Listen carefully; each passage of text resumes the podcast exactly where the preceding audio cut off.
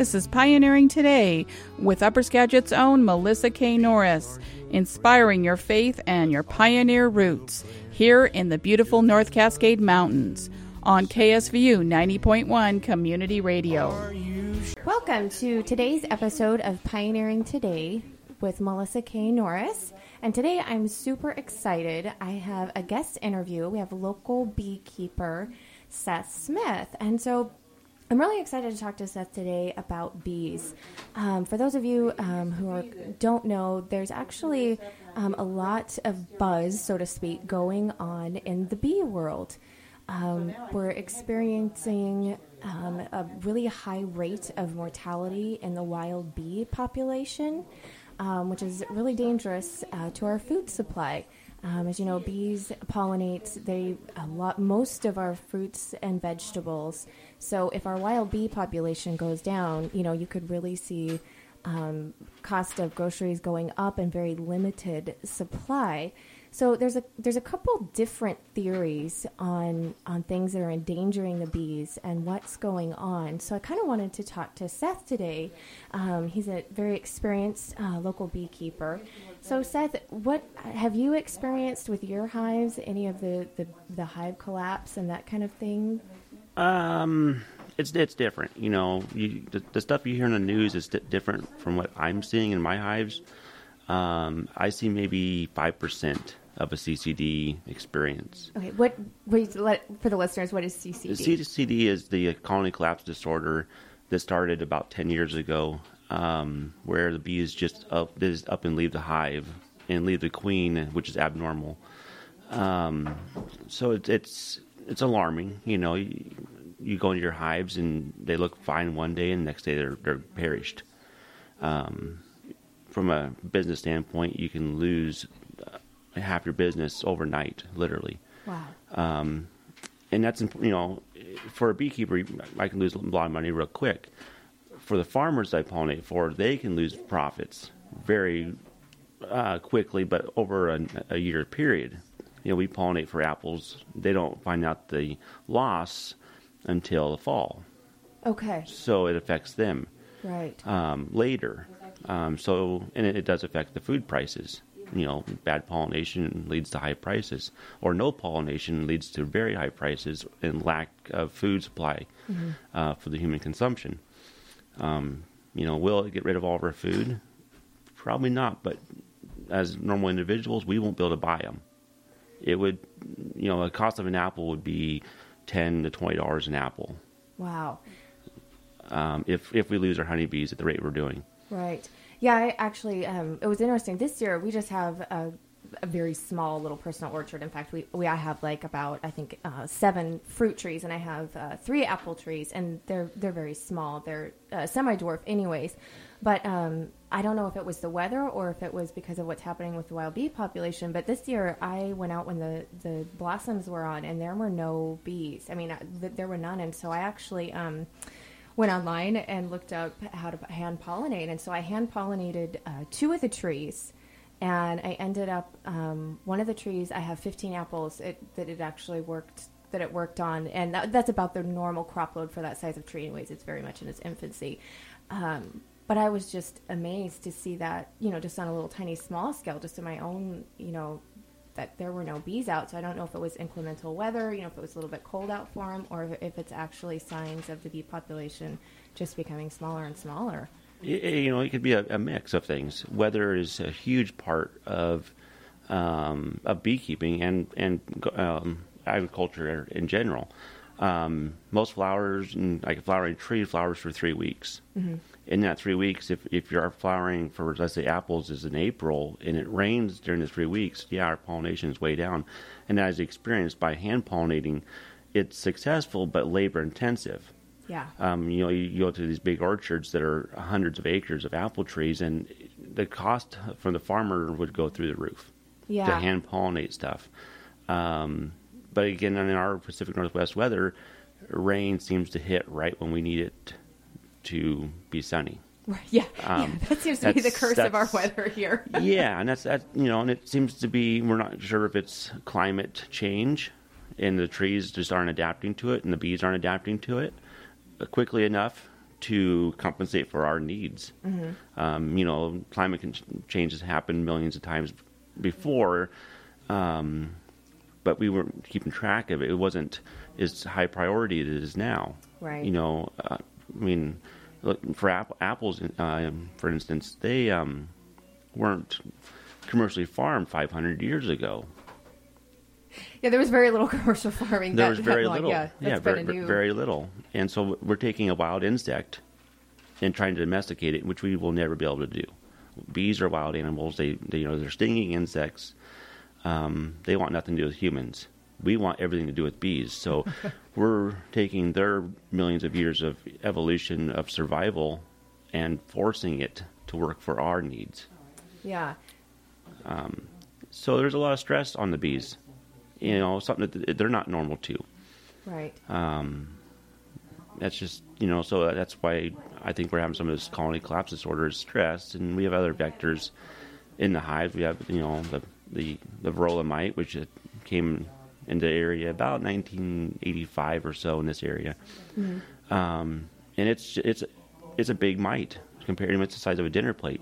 So can you can you explain to the to for the listeners what this mite does or why it's a, a danger to the bee population to the to the bees' health? Well, the the mite's a big mite, and it's hard, and it's it, uh, from a human to a bee comparison, it'd be the size of a dinner plate hooked to your side. Okay. And but it it runs around and it pops holes in you while it sucks your blood. Oh. So it's not the sucking of the blood. The bee can compensate for the blood loss through its its normal well-being, Right. but all the holes let in pathogens. They let in viruses. They let in Okay. um, bacterias and and whatnot to get into the bee system. That's what causes the death. Okay. And it's really hard to get rid of a mite on an insect. Right. It's not the same as a flea in a dog, where we can easily get rid of an invertebrate on a vertebrate. Okay. But you're trying to get rid of a invertebrate on an invertebrate, the chemicals that we've used in the past don't work um, the same way. Okay, so I recently just read a really interesting article. Um, those of you who know I, I'm very against Monsanto, which is a, a large uh, chemical company. They're responsible for Agent Orange, and they are one of the biggest producers of genetically modified food. Um, I feel they're just bad all the way around. And they had a bee summit I saw recently where they were meeting with a lot of the beekeepers. Um, a lot of people feel with the, the rise of the GMO crops and the much heavier use of Roundup and pesticides that when the bees are trying to pollinate these new genetically modified um, plants that actually have some of the pesticide inside of them, um, that this is also really accelerating and killing off a lot of bees too. So Monsanto had this big bee summit to try to basically make friends with the beekeepers, and they've developed a product that they feed to the bees, and through the bees' blood, it makes the mites unable to, to replicate unable to um, basically it sterilizes them but the key is is when the bees stop getting fed this product that they've made then the mice just start reproducing and come right back so then the beekeepers are dependent upon their product and of course it's not organic um, have you heard anything about that Well, it's, it's an ongoing thing, you know, and we'll never. Beekeepers will never be friends with Monsanto. That's just Amen. That's just the, that's just the way it is. You know, um, we don't see eye to eye. yeah You know, we- we've got our agendas and they've got their agendas. Unfortunately, they're just pushing a lot faster than ours. Um, again, with their with their GMO crops, it's not that what they do to it; it's the lacking of they do, do to it. Um, one thing that people don't realize about bees in general is nutrition. You know, they think of it's just a little bug; it goes around and collects nectar and makes honey. But their nutrition is so complex that um, GMO crops don't give up the same vitamins and minerals. Um, they're just they're lacking, you know, sufficient food uh, for bees um, in general. okay Um, that goes with the end product, which is the fruit that we eat, Right. which is lacking yeah a lot of the nutrition. Um, you know, but it's still an apple's an apple in their mind. okay You know, grain is grain in their mind. right That pays their bills, but doesn't pay our bills when our bees are dying. Right. So have you noticed um, any of the, the bees, um, like in yours, like, um, you know, I know when the county goes by and sprays, of course your hives probably aren't, aren't next to that, I'm assuming, but have you noticed if there's any kind of heavy pesticide use? Has it affected any of your, your hives? Um. Yes and no. I mean, there's there's times where I can suspect it, but I can't prove it. Uh-huh. You know, I have I do have some areas that do get sprayed with the with the state spraying, Mm-hmm. um, and that yeah, they are, they are weaker. Yeah. They don't build up as fast. Um, the hives are at my house are kind of like my nursery hives because they're right on the highway. They're exposed to a lot of stuff. Um, so I kind of got pampered them a lot more. The hives that are away from the highway seem to do great on their own. Um, you know, and I, I try to tuck them away from the public's view, um, just for the safety of them. You know, Yeah. So how many hives do you have? right now we're about a hundred. Oh, Um, wow. So how many, so if you have a 100 hives, then how many bees are in each hive then usually? Fifty to sixty thousand. Oh my gosh. Wow, that's a lot of bees. Yeah, and that's you know that's key for pollination. Is like a bumblebee nest, for instance, has maybe a two hundred at max, Okay. Whereas a honeybee hive has 50, 60,000.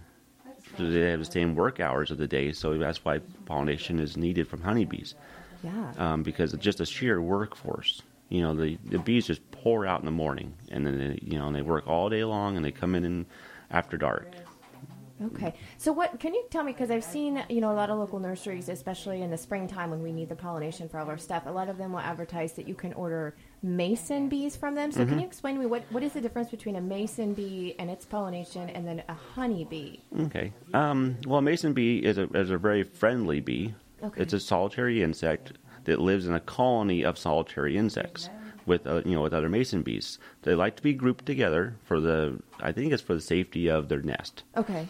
Um, but um, they're just a solitary insect. they they come out in the spring, usually around April, right when the apples are blooming, and they kind of disappear in June or so. They kind of go dormant. Okay. Um, so what they do is they find a hole, which is in the mason bee um, house design. They lay an egg in there and they pack it full of pollen. And as the larvae grows, eats the pollen and then it pupates inside the tunnel. And uh, then, then next spring, it hatches back out and finishes its cycle. okay. But they are very prolific uh, pollinators. They love pollinating stuff, especially apples. Okay. They, they really go to apple trees. Um, bad thing about them is they only go maybe 100 yards. Oh, okay. So they're very limited on their on their space uh, Okay. that they can pollinate. Whereas a honeybee will go two, three miles from Oh, the wow. hive. Okay. Um, so it's a huge difference. Yeah. Um, but for home pollinators, if, if they don't want a bunch of stinging bees like honeybees, uh, mason bees are definitely the way to go. Okay, great. So they're so they're they're just very a short period. So if you have plants that need pollinated later in the season, then a mason bee isn't going to really meet those Yeah, needs. Okay, exactly, so that's the difference. Mhm. Okay. Oh no, that's fascinating. I didn't know what the difference between those was. Yeah. Awesome. So, so then if you have a hundred hives, then do you have enough? Do, so do you can you keep them all at home? Do you have enough No. for them to pollinate, or do you? We scatter them between two to three, four miles apart, Mm-hmm. um, everywhere from La Conner up to Marblemount. Oh wow. um, and north is up to Everson, down towards uh, eh, Sca- Skagit, Snohomish line. Uh-huh. So if someone had, you know, some orchard or a plant, and they and they called you up and said, "Hey, will you bring your bees up?" Then do you do you guys trade? Is that a, a. We- hired service, or how do you work We, that? we rent them out. Uh-huh. Um, usually it's thirty five dollars a month for for residential pollination, Mm-hmm. um, and then that's per month. And if you want it for a whole season, then it drops it to twenty five a month. okay. Um, so I'm you know very flexible with the with the rates, and and I usually I look at your what you're needing Mm-hmm. uh, as far as um, if you have a few trees, I I judge the cost effectiveness of it, you know. Right. Whereas if you have a garden, you know, you're getting a lot of produce, you know. Um, but it's it varies for the commercial operators, like the Cascadian Farms, for instance. You know, they pay a little higher price, but they get a lot more fruit. Right. Um, so, but we yeah we do offer the uh, the, the rent a hive program, and we're we were working on an adopt a hive also. So if you wanted to get your own hive, but you didn't want to put forth all the money that it takes for a beehive, but you wanted to have a hive you can look at, you can take apart, you can um, gain your knowledge of beekeeping Uh-huh. with the assistance of me, um, you know, as as a mentor. Um, we have that service in the works also. okay, that's fascinating. So so how how does that? Is it do you adopt it for a certain amount of time and decide, you know, after you've went through kind of the process if you if you want to then stay with beekeeping or mm-hmm. not, and then so that's kind of Yeah, it's kind of like the rent center type thing where you kind of you just rent it, you know, and if you don't like it, then we just take it back. then you take the hive. Yeah, back. And that way you're not out a whole bunch of money. Uh, beekeeping is very expensive. Yeah, I kind of wanted to talk to you. So, so how how um, if you did want to start start a hive, um, I think that the adopting thing is is fascinating. In fact, I, yeah. So, if you just decided that you you just wanted to go gangbusters and just go right into it, can you kind of tell us like about what, what the startup costs and process is? Um, sure. Um, the average hive, um, it'll run you about 250 bucks. Okay. Just for the woodware, which is the box, the top, bottom frames that Mm-hmm. go in it. The bees are going to run you between 100 and 130 dollars just to put bees into the box. Okay. Um, and then I, you know, I recommend getting a smoker, a hive tool, a bee suit, and I mean, if like a full bee suit for a beginner. Um, they sell a half jacket, but the, the price is pretty close, so you might as well just get pr- protected. Okay. Um, and then various other items you'll need. Um, it's I, I, I put the price on a startup for your first hive about 500 bucks. Okay. And then, so what kind of care, you know, what how what can you look at as like an investment of your time wise and care goes into taking care of a hive throughout the year? Um, it varies. Uh-huh. Uh, springtime is usually pretty busy. Um, it, you know, like I said, it's raining right when we need it to be sunny. Um, so they, they'll need fed sugar water um, just to keep them building. You know, So how do you how do you feed them sugar? Do you just mix up sugar water yeah, and put it in the hive? Yeah, just a one to somehow? one to one sugar. Okay. just a simple syrup. Um, and there's feeders that go inside the hive, Okay. and that way you just pour a gallon in, and they'll consume it within a day or two. Okay. Um, and that helps them build wax in the spring. Um, helps them uh, just do basic beekeeping when it's raining. Okay. Um, summer's pretty fun. Uh-huh. You know, you get um, just go around and see the honey coming in. You can see your hive. You know, go out and lift the boxes and um, see your honey starting to pile up. Um, and then fall's pretty busy. And that's the harvest time. Harvest time and just getting the hives ready for winter. And for me, being a commercial beekeeper, it's a lot more than just the average hobby beekeeper, where I have to get ready for California for the almond pollination. So I have to get my hives, you know, set and ready to go in February to get on a semi truck and head south. So then you send quite a few hives down to California for to the almond Mm-hmm. Yeah. trees. Whatever, whatever's shippable, we, we ship. And then they, when then do they ship them back after the season's Mm-hmm. Yep. over? Three weeks later, they ship them back. Oh, so that's a pretty short window Mm-hmm. actually. Yep. So how so what what would it entail um, if you go if you want to harvest your own honey? How do you go about doing that? Um, there's there's a few ways you can do it. You can do a what's called a crush and strain, which is really messy and very cost um, costly to yourself and the bees. Okay. Which is where you just scrape all the wax off the honeycomb, everything into a to a bucket, and you smash it up, and you strain it out through a colander bowl or a cheesecloth bag or something of that nature. Okay. Um, and you get some wax to melt down, make candles and stuff. But um, the bees have to build wax again. Okay. Um, so it's you know it costs a lot for them to make the wax. Um, the best thing to do is is come to me. I've got an extractor set up to where you just bring your frames and we extract it out, and you take your frames and your honey back home. And it's you know, once the frames are drawn out, which drawn out is the honeycomb that they put on it. Um, it's good for indefinitely. I mean, five, ten, fifteen years is not even getting barely used. okay. Um, So how does the how does is it a machine? yeah, it's just it's traffic forced. You know, they put them in and it slings the honey out to the outside. Okay. Okay. Um, you know, I wouldn't recommend a, um, you know, if you have one or two hives, I wouldn't recommend buying an extractor. It's going to run you five, six, seven hundred bucks. Okay. Um, again, you know, I try to keep the cost down for everybody. Yeah. No, that's great. So if you had say you have one one hive, how much honey can you anticipate getting from that one hive per year? Does it vary or is there an average? It varies completely. There's some years where I get ten pounds per hive. Other years I'll get 120 per hive. Oh wow. So it varies completely on weather. Um, too wet and they can't pollinate. Too dry and there's no nectar in the flowers. Okay. So um, it's just a you, you, you know you wouldn't want, want to make a, a loan on beekeeping because it would be hard to pay back. Okay. That yeah, no, that's really fascinating. You've been listening to Pioneering Today with Melissa K. Norris. And you've heard The Fascinating Life of Bees, and that is part one. Hope you'll stay tuned next week for part two of the fascinating story of bees with Melissa K. Norris on Pioneering Today. Thanks for listening. That's it for this edition of Pioneering Today with Melissa K. Norris. Join us next time on KSVU 90.1 Upriver Community Radio.